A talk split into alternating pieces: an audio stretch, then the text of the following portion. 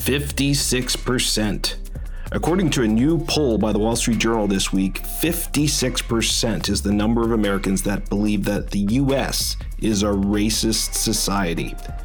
The number is notable because of the source of the poll, the Wall Street Journal, owned by famously conservative business tycoon Rupert Murdoch.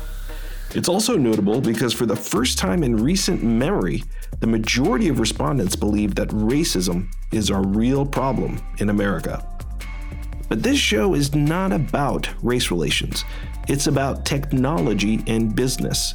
So for us, the question is why are there so few black board directors at Fortune 500 companies and technology companies? In this edition of FinTech Friday, where are all the diverse board members in corporate America?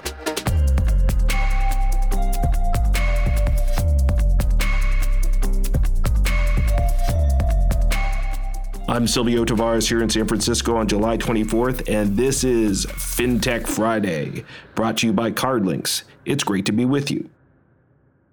Perhaps one of the last bastions of the old boy network is the corporate boardroom in America.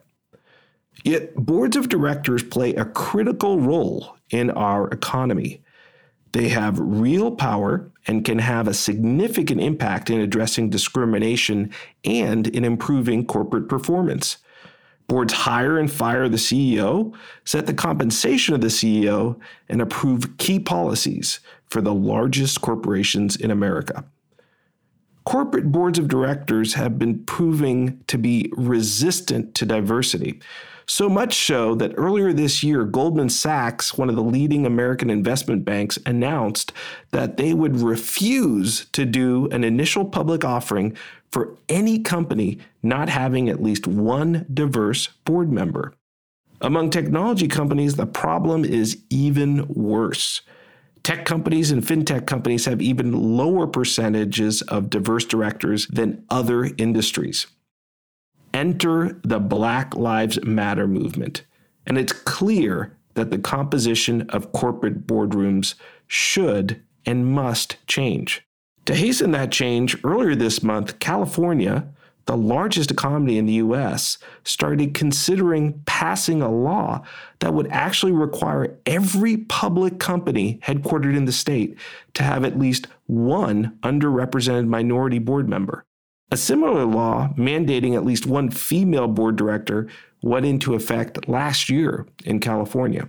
And as you all know, California is home to many of the largest and most influential tech and fintech companies in the world, including Apple, Google, Facebook, and Twitter. But the big question remains how will all of that change in corporate boards actually take place? Who's going to be responsible for making it all happen? Well, it turns out that when technology boards or large corporations look to fill a board director seat, they usually turn to an executive search firm. Today on the show, we speak with a partner of one of the largest executive search firms in the world, Heidrick and Struggles.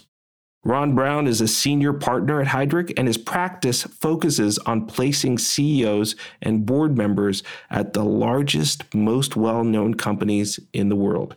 And he's been at it for a long time, for over two decades, and has deep experience advising directors on how to hire the best talent and how to avoid the most common pitfalls.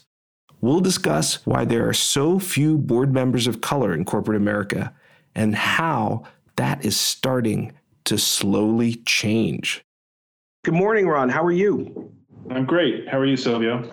Great to speak with you today. And uh, Ron, I'm in San Francisco. Am I right that you're in Denver today? I am. Beautiful Denver.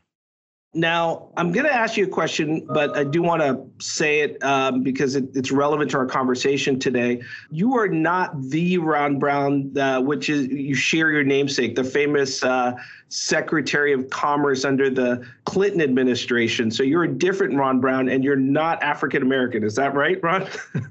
that is correct. Although I worked in the Bush White House uh, when he was chairman of the DNC, and during the transition between the election and the uh, inauguration from Bush to Clinton, I got a lot of his mail at the White House, and every week would send a whole parcel of mail to. Uh, to him at the DNC, and I got a letter back from him saying it's nice to know that there will always be a Ron Brown on the winning side.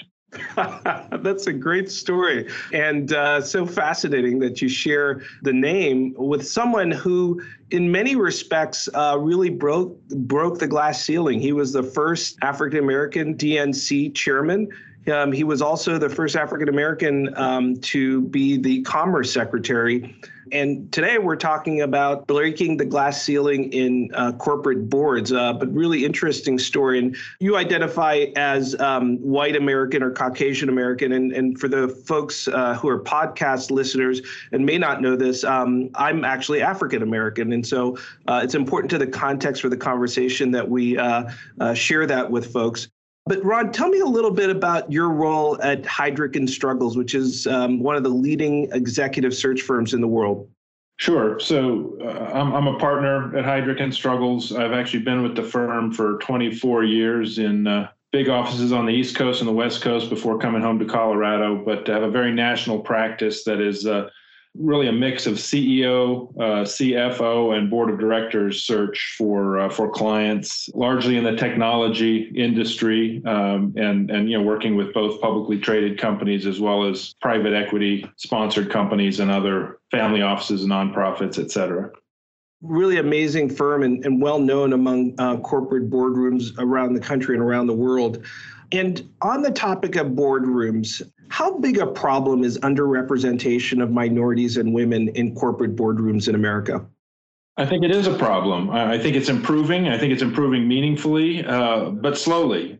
We've seen a big improvement, a sort of a, a, a, somewhat of a quantum leap just in the last couple of years. Some some steady improvement over the last decade, and and, a, and a, real leap forward um, in the in the last couple of years. But it's still the reality is it's it's still a problem. The percentage of of women in, in the boardroom and uh, ethnic minorities in the boardroom is still uh, you know woefully behind where it is for uh, for the traditional aging white male CEO. And can you share with me a, a, little bit of those statistics? I mean, what percentage of corporate board directors are women? And then uh, related to that, what percentage of corporate board directors are African American?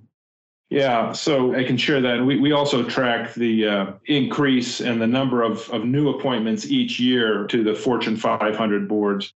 But uh, in the Fortune 500, the, the, the percentage of women is sort of in the 22 to 23 percent range. As I mentioned, you know, that's that's basically doubled though over the last decade. Most of that growth has been in the last couple of years. But again, the overall percentage of women remains at that sort of 22 to 23% range, which needs to improve.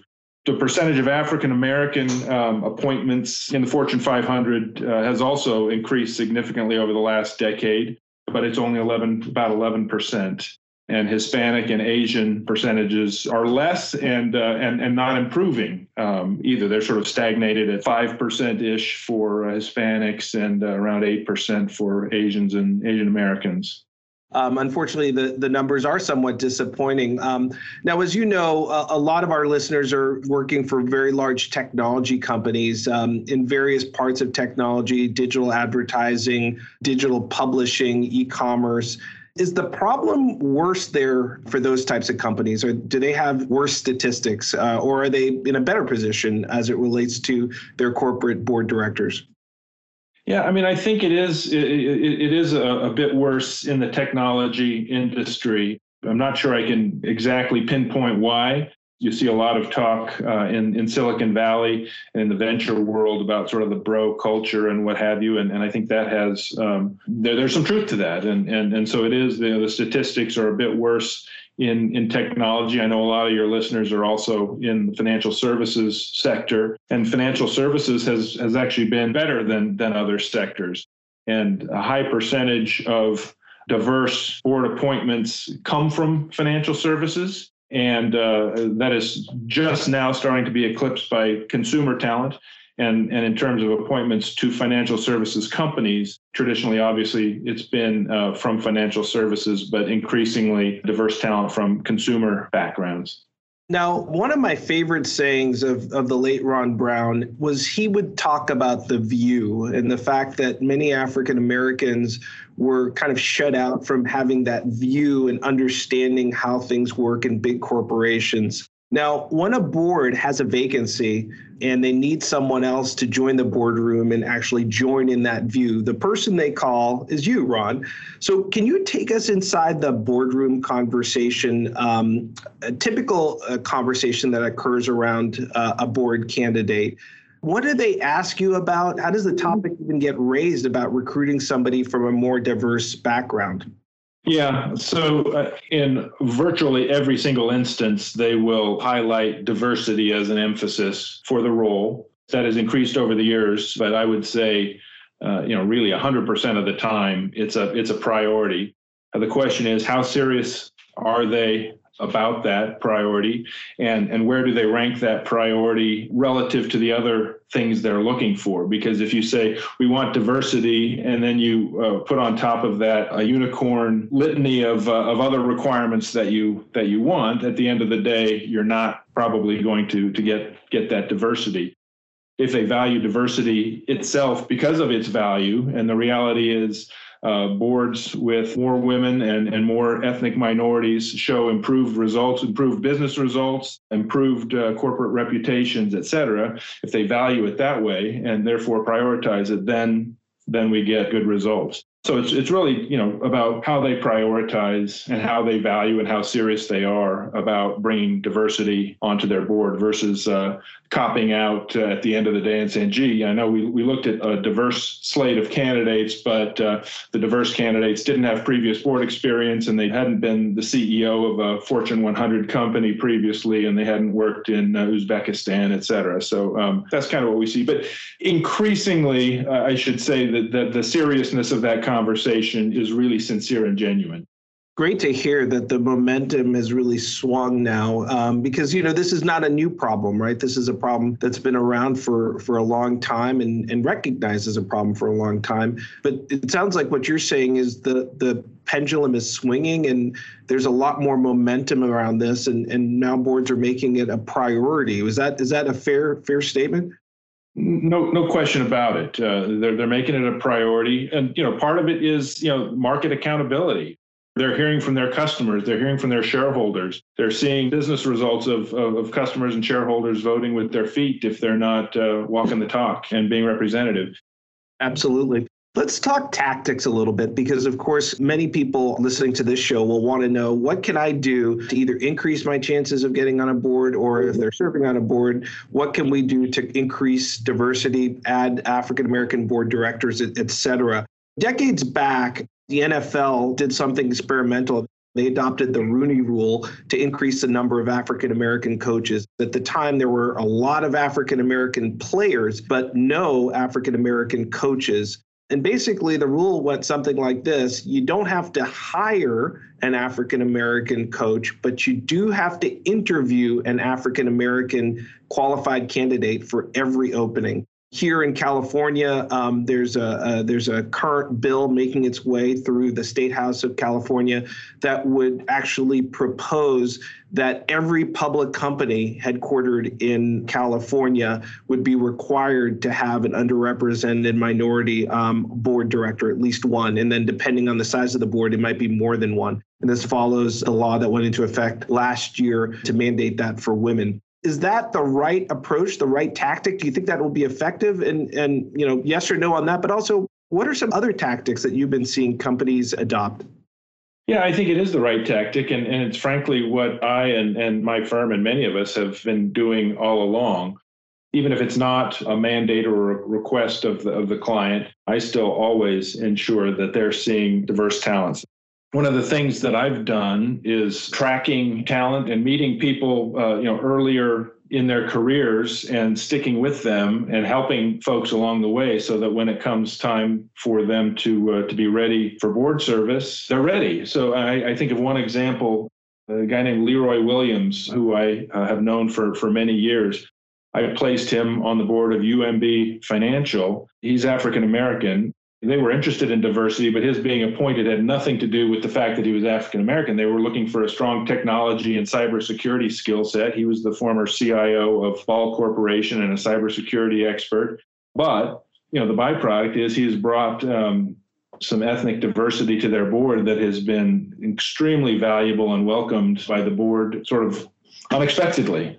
But that was only because, you know, I'd been uh, following him, tracking him for years, and, and I knew that he was ready and able to uh, to serve on a board, even if he wasn't sort of traveling in those circles at the moment let's drill down on that that that topic of traveling in certain circles. You know when people think of boards of directors they make important decisions those boards of directors you know hiring and firing the ceos uh, setting corporate policy. But many people think about a board as pretty much an old boys network. And um, by extension the firms that they use like the search firms they use people think of as old boy uh, networks. So some people have come to the belief that actually the executive search firms are, are part of the problem and help propagate the legacy of non-diverse boards is that true in your opinion and share with me like how heidrick and struggles has thought about this problem yeah, I mean, I guess the, the, the answer is it depends. Uh, there's no question in my mind that there are some out there in the executive search profession who are part and parcel of the uh, the old boy network and and and play into that.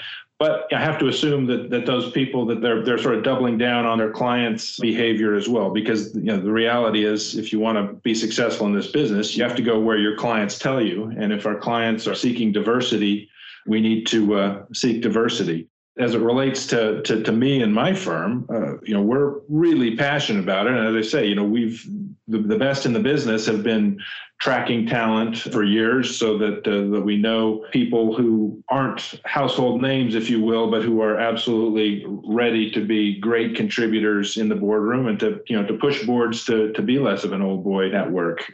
So, you know, I think the Rooney rule and I think, uh, you know, presenting diverse slates, uh, you know, regardless of whether a client is has specifically asked for it, is uh, critically important. Now, you talked about the unicorn candidate, right? The guy who's been a CEO, basically um, has all the experience that the company is looking for. But one of the most common things that boards look for in a new board member to join them is somebody who's actually served on a board and preferably served on a public company board before. Now, we talked about the fact that actually the numbers of existing board directors that are African American or women, the numbers are pretty low. So, how do boards get over the objection of this diverse candidate, this African American candidate, has never served on a public board before? How do you get them past that? Yeah. So, uh, you know, part of it is, and I, I, think this will come with time, but we're already starting to see the fact that uh, boards, I think, are starting to recognize the value that non CEOs bring to their process, to their deliberation and governance. In other words, as supply and demand has led a number of boards to move from being, uh, you know, a collection of, you know, eight CEOs and one general counsel to now having HR leaders and technology leaders and operators and and and, and others suddenly they realize that there's value in that and, and, frankly risk mitigation by not having a bunch of uh, type a ceos who always want to lead in it whatever room they are in. And i'm increasingly starting to hear some boards say you know we don't want a ceo because we only need one or two ceos in the room. But really to get to your question uh, you know the, the point i am consistently making to boards is Around this table, there is all sorts of public company board experience and governance expertise around this table. So, what's the risk of bringing in a great, thoughtful, highly strategic, diverse executive to this table to bring all that they can bring uh, to this board? And you can, over time, teach them uh, and inculcate them with your governance wisdom and board experience, and you're not missing out on anything and I think you know boards are increasingly starting to uh, to listen to that kind of advice. And when we do present first-time board candidates, typically they are going to have had significant board exposure as an executive in the company they're coming from. So they will be sitting in the board meetings and presenting to their boards where they are. So they're not uh, complete neophytes to the boardroom. So that's really the angle I've taken with boards to, to, to get them over the hump of feeling like they need somebody who's who's served on boards before. Ron, thank you so much for your insights and um, really appreciate understanding how Heidrick and, and, you as an individual have been a big part of the the solution um, to this really persistent challenge in corporate boardrooms. It's great to hear we're making some progress. And thank you for having the courage to be with us and really share candidly um, some of your great insights and best practices. Great. Thank you very much. That's Ron Brown, a partner with Heidrick and Struggles, um, the well known executive search firm. Coming right up, some closing thoughts on corporate diversity.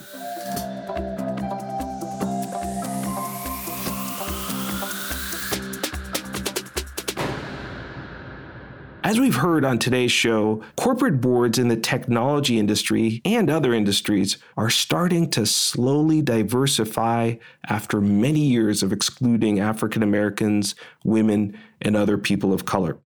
For many, the change is not happening fast enough.